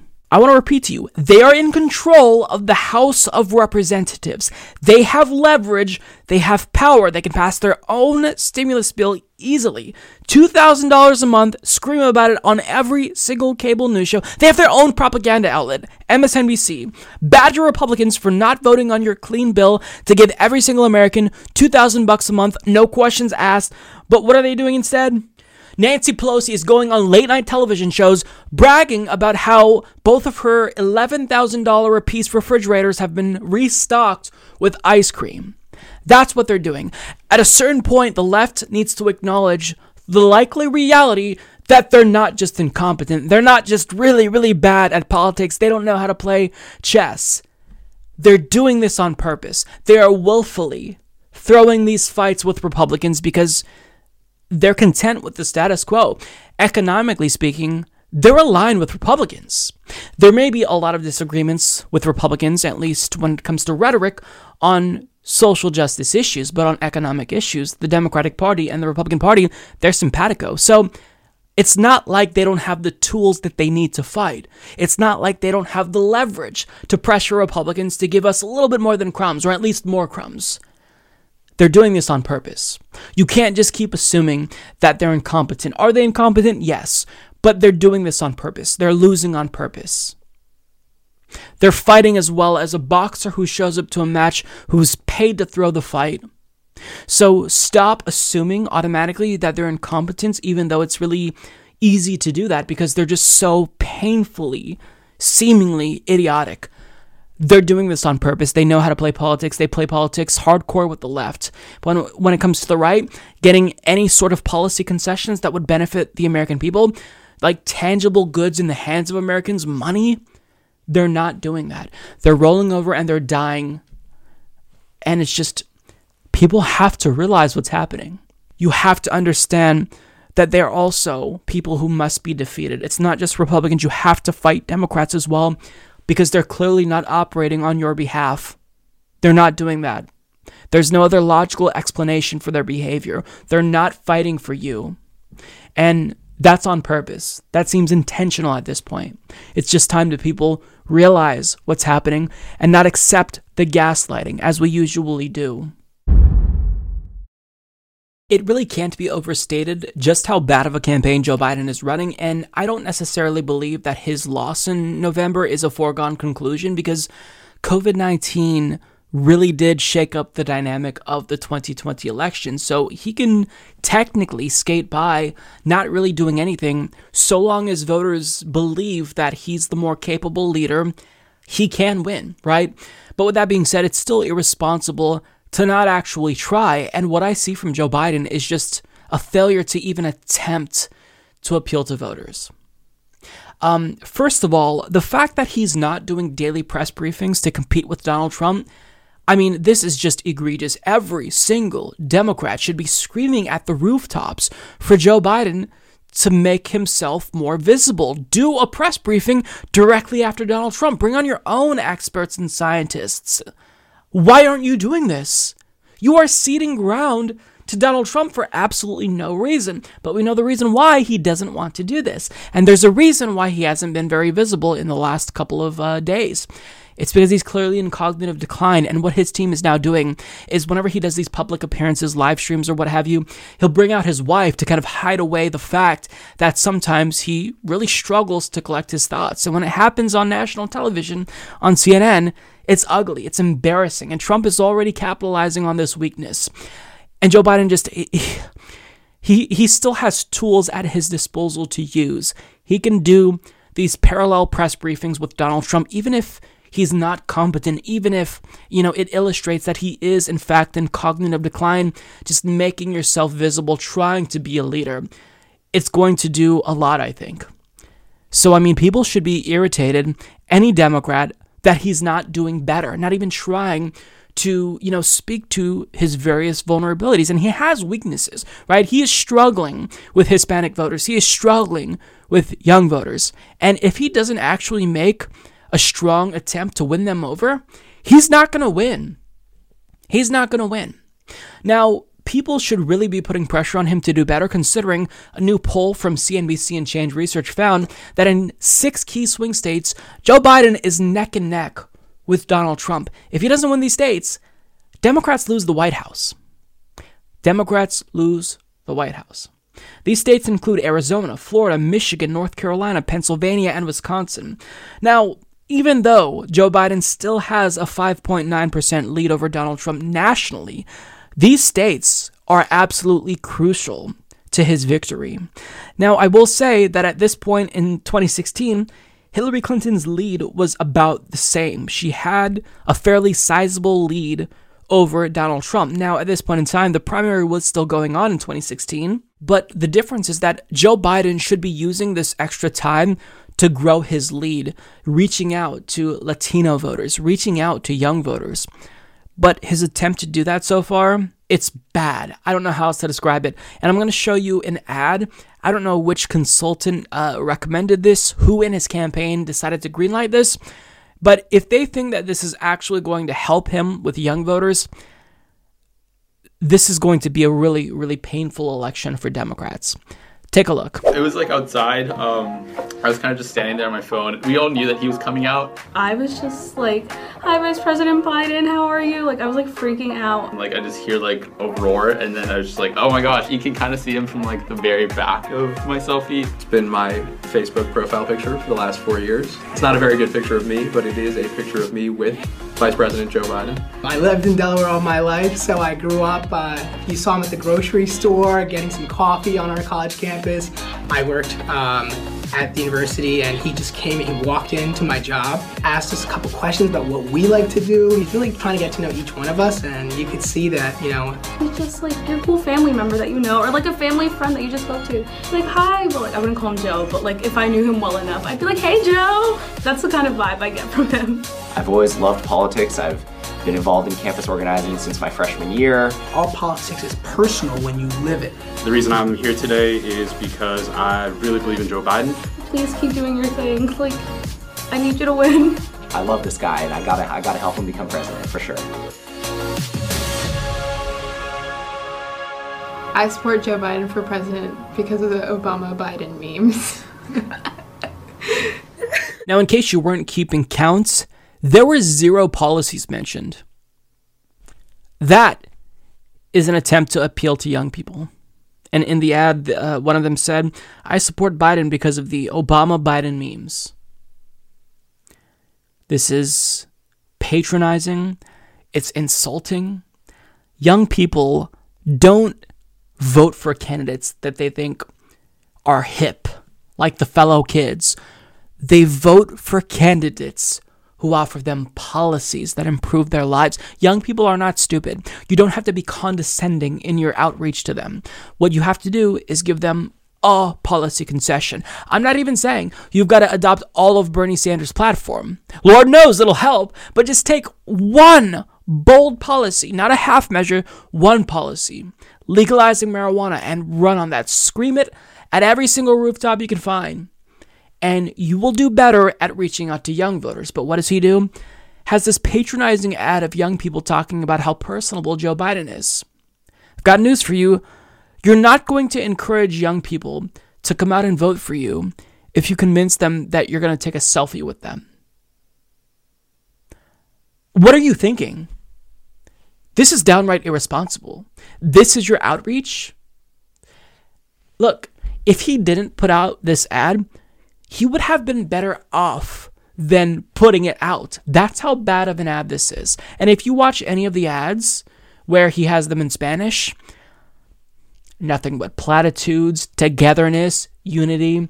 I mean, if anything should have like hit Democrats, if they truly did a post-mortem and were introspective after 2016, it's that Hillary's main failure was making this an anti-Trump campaign and only talking about platitudes. Like, she was the least substantive Democratic nominee in, I think, decades. I, I forgot where that study came from, but it was really shocking to see how little policy she talked about. I think 25% of her ads featured policies, whereas the other 75% were not substantive. They were about Trump's tone. So, I mean, I don't even, like, I'm not convinced Democrats want to win. I think there's a really sizable portion of the consultant class, of lobbyists, of Democrats themselves in power who just don't want to win because it's easier to raise money off of Donald Trump. It's easier to fearmonger about him and, you know, get your constituents to chip in a couple of bucks if you tell them you're fighting Donald Trump. But I mean, if you are a Democrat and you actually want to win, I just it makes no sense that this is what they continue to do to not learn anything from 2016. I don't even know what to say. It's like the Democratic Party is being run by Republicans. And I don't mean that in terms of policy or ideology. I mean, it's like the people who are making decisions for them are interested in Republican victories, not Democratic victories. It's just that nonsensical. It's that idiotic. It's that incompetent. So, if Joe Biden genuinely wants to win, he has to make an effort. I get hiding him away made him successful during the primary.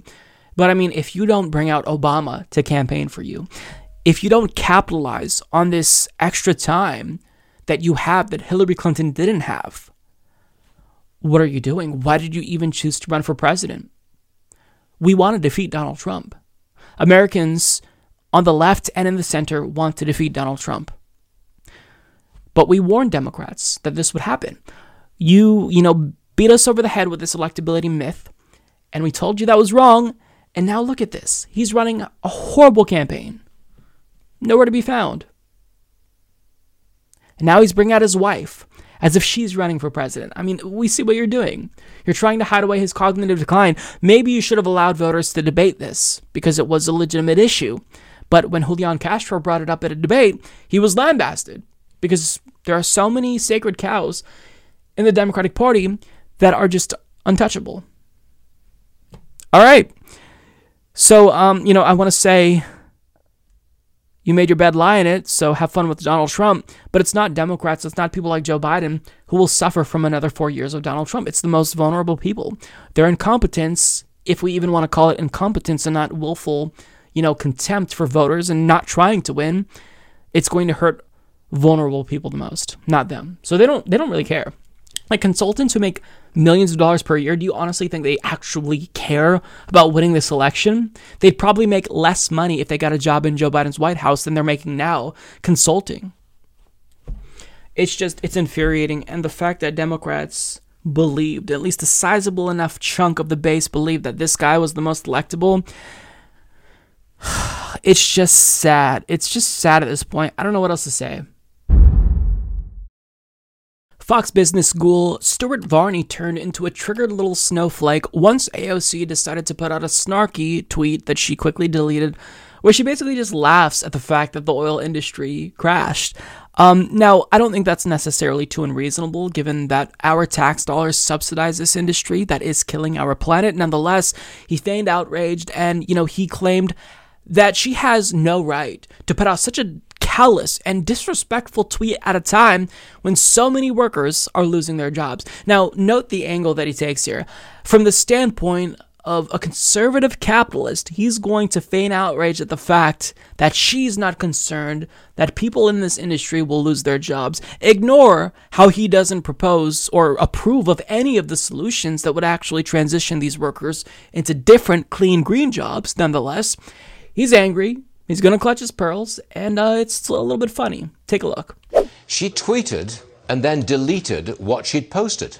Alexandria Ocasio Cortez had gleefully opined on the crash in oil and the sharp losses for stock prices.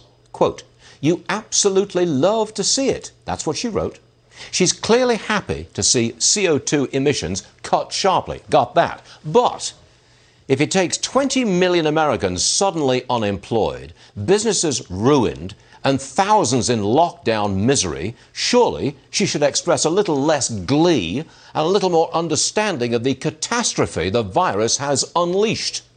Her now deleted tweet went on to say, now is the time for a worker led mass investment in green infrastructure to save our planet. cough. I don't know what the cough meant. Ah, never let a good crisis go to waste. AOC is pushing socialism again. Perhaps she thinks capitalism has failed. Well, she's wrong about that. It hasn't failed. The virus did this to us, and wild schemes to borrow trillions for the green revolution are just that wild schemes. Big picture. It's another attempt to politicize the pandemic and the president's response to it. Speaker Pelosi and candidate Joe Biden keep sniping away about Trump's delays costing lives. Congressman Adam Schiff will investigate right before the election. And AOC chimes in with a callous tweet. She absolutely loves to see the crash in oil and the wealth destruction in your 401k. Again, it's desperation based on unbridled contempt for our president. We will get through this, not by going to socialism and not by pulling down President Trump. We will get through it by getting back to work as quickly and as safely as possible. There is nothing more bizarre to me than a conservative capitalist claiming to care about workers. You don't care about workers because if you did, you wouldn't be a conservative capitalist. Now, what he says here, I, I think that this is actually good propaganda because there are a lot of Fox News hosts like Judge Jeanine Pirro, America's Karen, and Laura Ingraham who they kind of just wear the contempt for the working class on their sleeves, but you've got to fake it to make it a little bit more, right? Because a lot of people who tune into Fox News, they are working people. They're just brainwashed. So you've got to at least pay them lip service a little bit. And Stuart Varney is actually doing this here to his credit. But he's trying to basically claim that AOC is using this crisis for political gain. Now, it's interesting that he says that, seeing that his own party is covertly trying to undermine Social Security to possibly privatize it, either fully or partially. We know what they want to do. On top of that, what did Trump just do? He banned immigration. So don't pretend as if the Republican Party is above using crises to their advantage. And I think that it's smart politics to actually use these types of crises to acknowledge how we have solutions that would make us way better off. Medicare for all, universal basic income, a jobs guarantee. These are things you can implement that would put every single American, financially speaking, better off. Make them better off. Um, but they don't. They don't go for any of these. Why? Because they are part of the capitalist cult, and they're never going to leave that cult. And the fact that you even would question capitalism is beyond the pale, man. So he says here AOC is pushing socialism again. Perhaps she thinks capitalism has failed. Well, she's wrong, and it hasn't failed. The virus did this to us. Now, obviously, the virus did this to us. I'm not going to lie and say that capitalism caused this virus. I think that's um, that's highly disingenuous. But one thing I will say is that this virus does expose all of the inherent flaws within our capitalistic system. Capitalism has no remedy for workers during a pandemic, whereas socialism does. The entire economic system that we have comes crashing down the second any sort of volatility occurs whatsoever. I mean, as soon as the stock market crashes, people lose their retirements. I mean, maybe 401ks shouldn't be in limbo because of the retirement. Maybe we need some sort of better solution that give people a little bit more financial security if they choose to retire. Maybe we shouldn't have a system where these private companies beg for socialism the minute people lose money to spend at their businesses. I mean, it's amazing to me that his entire worldview, the economic system that he worships, has been thoroughly discredited, especially now during this pandemic. And the best argument he basically has is look, capitalism is still good. I swear to God, it's still good. Just keep being capitalists, guys. Keep supporting this economic system that's obviously working against you, that's against your own self-interest. Just just trust capitalism. This is a cult. The fact that we haven't really even been able to question it until recently without getting harsh and swift pushback, it tells you how much of a cult this economic system is. Um, and he says that, you know, Democrats like Nancy Pelosi and Chuck Schumer have also been trying to politicize this crisis. They're attacking Donald Trump for not responding. But here's the thing I criticize Democrats because I think that they've been incredibly ineffective at doing anything. But they're also right to criticize Donald Trump because he has been slow to respond. It's irrefutable that if he acted earlier, if he actually listened to the experts that gave him ample warning, we would be better off. You can't deny that. Furthermore, Donald Trump is doing nothing more than throwing crumbs to the peasants. $1,200, what is that going to do? That doesn't cover rent for most people. So we are right to criticize the party that's in power currently because if we don't, then uh, what's the point? I mean, that's part of democracy, right? First Amendment, right? So even if you think that we're politicizing this issue, it doesn't matter. Do better so Democrats and the left don't have ammunition to criticize Republicans. But you see, the thing about capitalism is it's not about building up the working class, it's about building up the bourgeoisie. That's what this is about. They don't care about you, they care about their donors. They care about their advertisers, which also happen to donate to the Republican Party on Fox News. Yeah.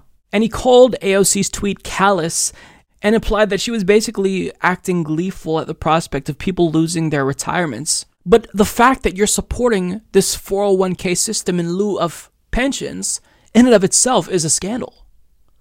You're the one who's being callous. A 401k system is hugely inferior to pensions.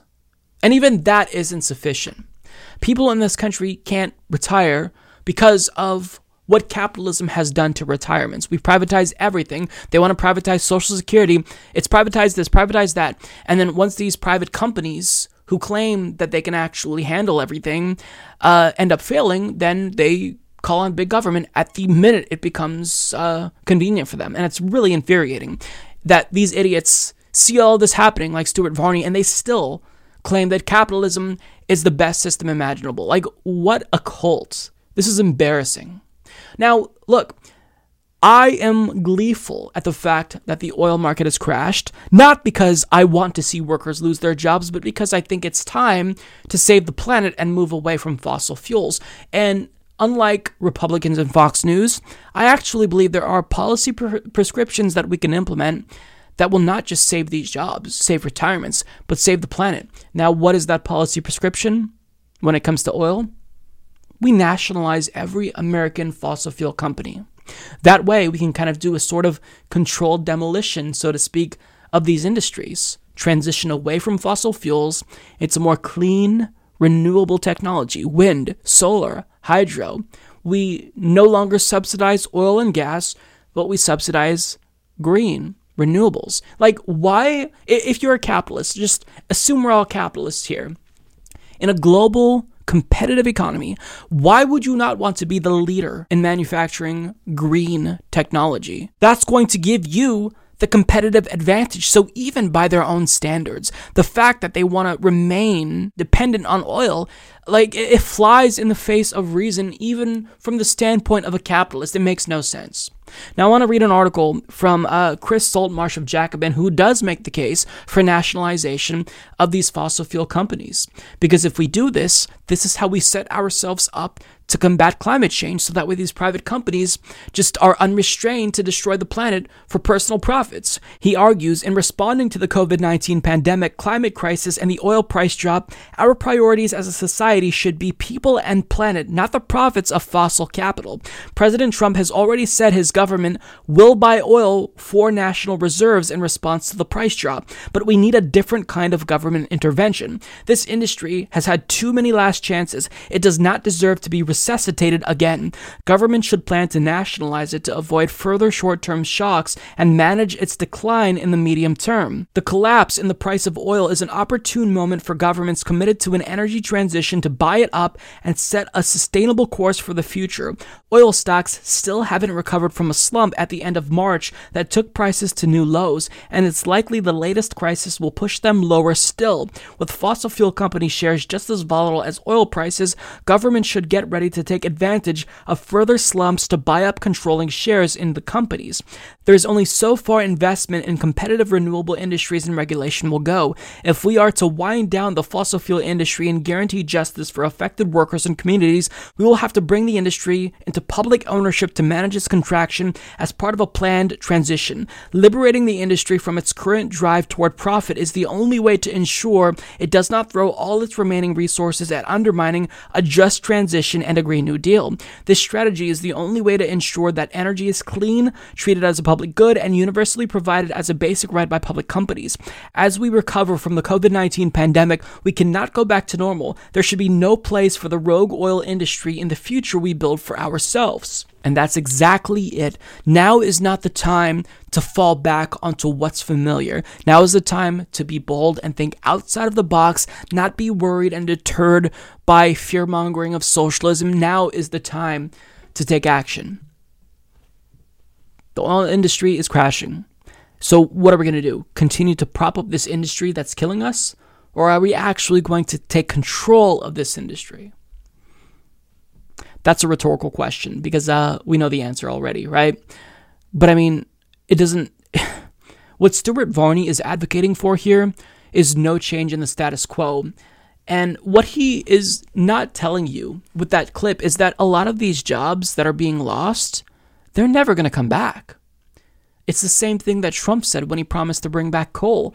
These jobs are never going to come back. So if you genuinely care about workers, then pretending to care is only going to get you so far. You actually have to have an alternative, a federal jobs program in an industry that will be a boon to our economy if we pursue it.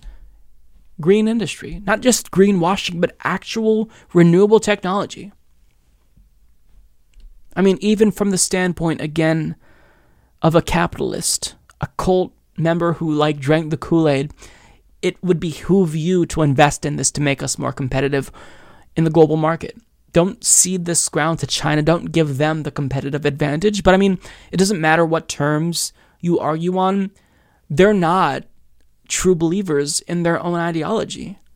If you were a pure capitalist, as you say you are, you wouldn't believe in bailing out industries. If you were a pure capitalist, as you say you are, you would believe in investments. You would believe in propping up other industries and not dying ones. If you were someone who actually believed in corporate socialism to an extent, as Stuart Varney does, because that's what his party advocates for. So, I mean, it's just, it's infuriating and it's really uh, frustrating that this goon thinks that he can convince people that he actually cares as a conservative capitalist about workers and worker rights and what they're experiencing. But I mean, the sad part is that people do buy it. This this type of propaganda I think is effective. It lands. So that's why as, you know, members of the left, we've got to be extra vocal in calling it out and not be afraid to be bold. Call for nationalization of the oil and gas industry. That's what we need to do because that's what I think is going to help us be more successful in transitioning into a green economy. And I'll leave that there. So, the Republican Party, they've really shown that they have the tendency to always think ahead. Even during this pandemic, they are currently thinking ahead. How are they planning for the future? Well, they're not necessarily trying to suspend rent and mortgage payments. They're not trying to get another stimulus to the American people to make sure that economically we'll be able to survive this pandemic. Uh, they're thinking about ways that they can undermine Social Security so that way, once this pandemic is over, after we didn't see what they were doing behind the scenes, then they uh, cut Social Security and possibly partially or fully privatize it. Right now, that's what they're trying to do covertly behind the scenes, make moves that undermine Social Security under the guise of trying to give American citizens tax relief. And this is really, really nefarious, but it is exactly what we should have expected from Republicans because, you know, the thing about these types of crises is oftentimes, you know, logically speaking, you can see how maybe society would improve after tragedy, you know, but that's never the way that things work in practice, right? After 9-11, we got the Patriot Act. We saw, you know, the deterioration of our Fourth and Eighth Amendments. And after COVID-19, we could move towards a more, I don't know, humanistic, collectivist society where we actually look out for one another and just have some general compassion. We offer healthcare to everyone. But what are Republicans doing? They're choosing to hurt people even more. So, Jake Johnson of Common Dreams explains exactly how they're doing this. He writes, The 2020 Social Security Trustees report out Wednesday found that the New Deal era program is currently in strong financial health and well positioned to remain so in the future. But advocacy groups are warning that Social Security's long term finances could be in trouble if President Donald Trump and congressional Republicans are not stopped from exploiting the coronavirus pandemic to make deep cuts to the program's dedicated funding. In a statement, progressive advocacy group Social Security Works said the annual trustees report projects that even if Congress took no action whatsoever, Social Security not only can pay all benefits and associated administrative costs until 2035, it is 91% funded for the next quarter century, 85% for the next half century, and 82% for the next three quarters of a century. Though the exact impact of today's pandemic and economic conditions will not be clear until next year's report, Social Security's strength will shine through next year as well, said Social Security Works President Nancy Altman. Social Security is built to withstand today's events. The trustees' report came after Senate Majority Leader Mitch McConnell, a proponent of Social Security cuts, claimed Tuesday night he was concerned about the rising national debt following the Senate's passage of a $480 billion coronavirus stimulus package. Let's weigh this very carefully because the future of our country, in terms of the amount of debt that we're adding up, is a matter of genuine concern, said Mitch McConnell. McConnell's rediscovered deficit hawkery, absent when the Senate was pushing legislation through the Senate aimed at helping the super rich and large corporations, combined with the Trump administration's continued push for a payroll tax cut, fueled fears that Republicans could be gearing up for another concerted effort to slash Social Security. So, this is what they're currently doing. They're trying to lay the groundwork for future cuts to Social Security because they can never just come out and directly cut Social Security because this program it's so popular that first, what you have to do if you actually want to attack Social Security, and they do because Wall Street has been salivating over it for decades, is you have to undermine it, right? First, what you have to do is concern troll about the deficit, even if, you know, all of their tax cuts to the rich makes them look like hypocrites. That doesn't matter. First of all, you concern troll about the deficit. Second of all, you then concern about the long term health of Social Security and say, look, we've got to fix Social Security, otherwise, it's not going to be solvent and uh, people are going to lose their social security. So if we wanted to really, you know, uh, live on, then we have to fix it. Now, that's always a lie. Anyone who concern trolls about Social Security is not your ally. That's rule number one to know about Social Security. But then what they do is once they start to prime people to believe that some type of action has to be taken to protect Social Security, then they find ways to undermine it and make it worse. So what they're doing is they're trying to slash payroll taxes because if they do that, which is the main way that Social Security is funded, mind you, well, then the program does, in fact, have less resources. And then once it actually has less resources, then people are forced to accept the fact that, well, I guess they're right. I guess when they said we have to fix Social Security, maybe we should have listened. And then what's the proposal going to be to fix Social Security? The proposal will be to uh, privatize it either fully or partially and my screens just um went off but that's fine we'll keep going. So this is this is what they do and you've got to understand that this isn't me just being hyperbolic. Treasury secretary steve mnuchin is already proposing quote unquote relief in the form of a payroll tax cut and the care act had a provision that allowed the payroll tax to be delayed. So they're trying to offer relief to citizens in the form of tax cuts and what they're doing is they're targeting the payroll tax very conspicuously. Why? Because if they cut into the funding of Social Security, and they actually can undermine the program, then once the program itself is undermined, then the public trust in the program is undermined, and then that paves the way for privatization. This is exactly what they do. They've used the same playbook now for decades. The same exact playbook. So, how do you know if Republicans want to cut Social Security, if there's any type of crisis, or even if we're not in the middle of a pandemic or crisis? Well, the answer is they always want to cut Social Security.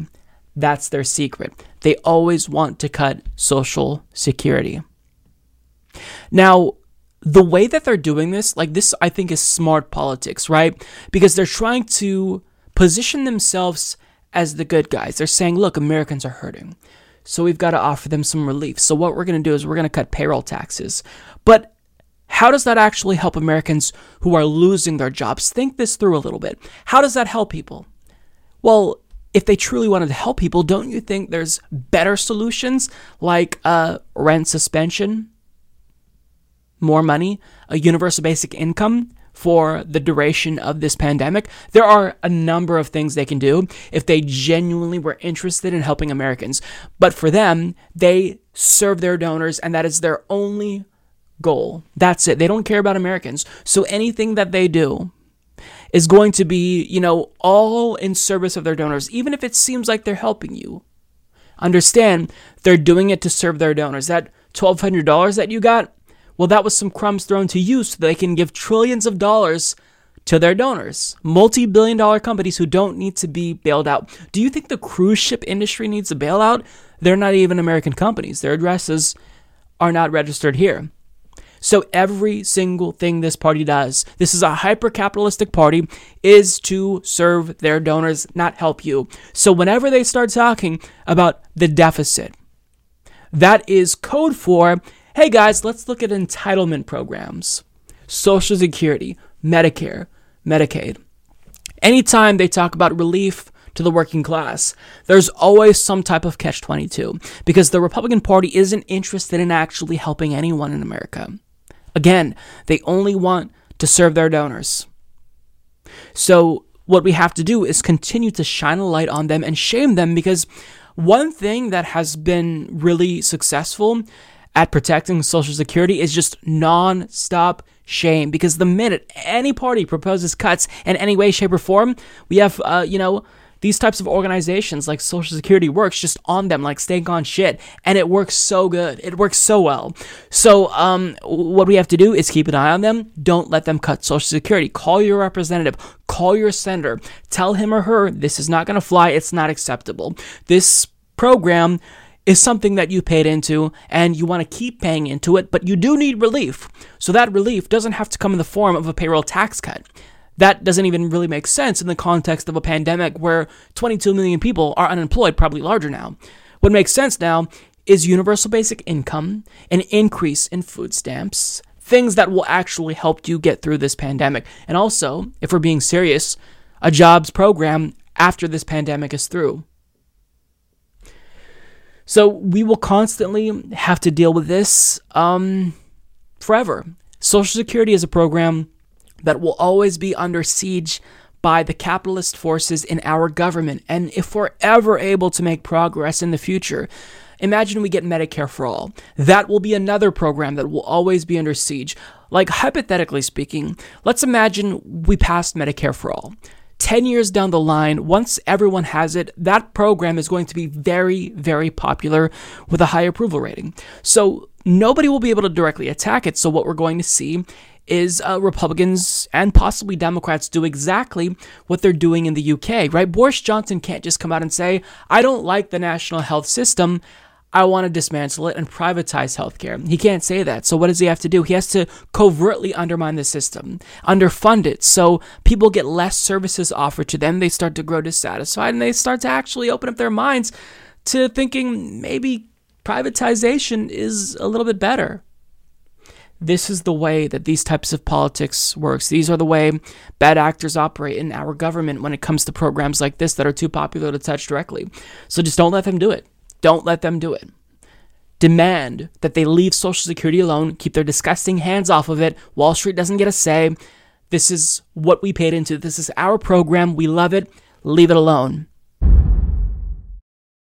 that's all that we've got for today's show. Hopefully, you enjoyed it. As usual, we won't end before thanking all of our Patreon, PayPal, and YouTube members for helping the show not just to survive but thrive as well. Uh, I'll see you all next week. Um, that's all I've got. So uh, I'm out of I'm out of gas. I'm out of steam, and you know, hopefully the show will improve. Uh, this was a relatively shorter episode, but I say hopefully it'll improve in the sense that we need some like more positive news stories, but it's difficult to find uh, more positive news stories given the circumstances that we're in. But we'll just cross our fingers together, guys. But I'll see you all next week.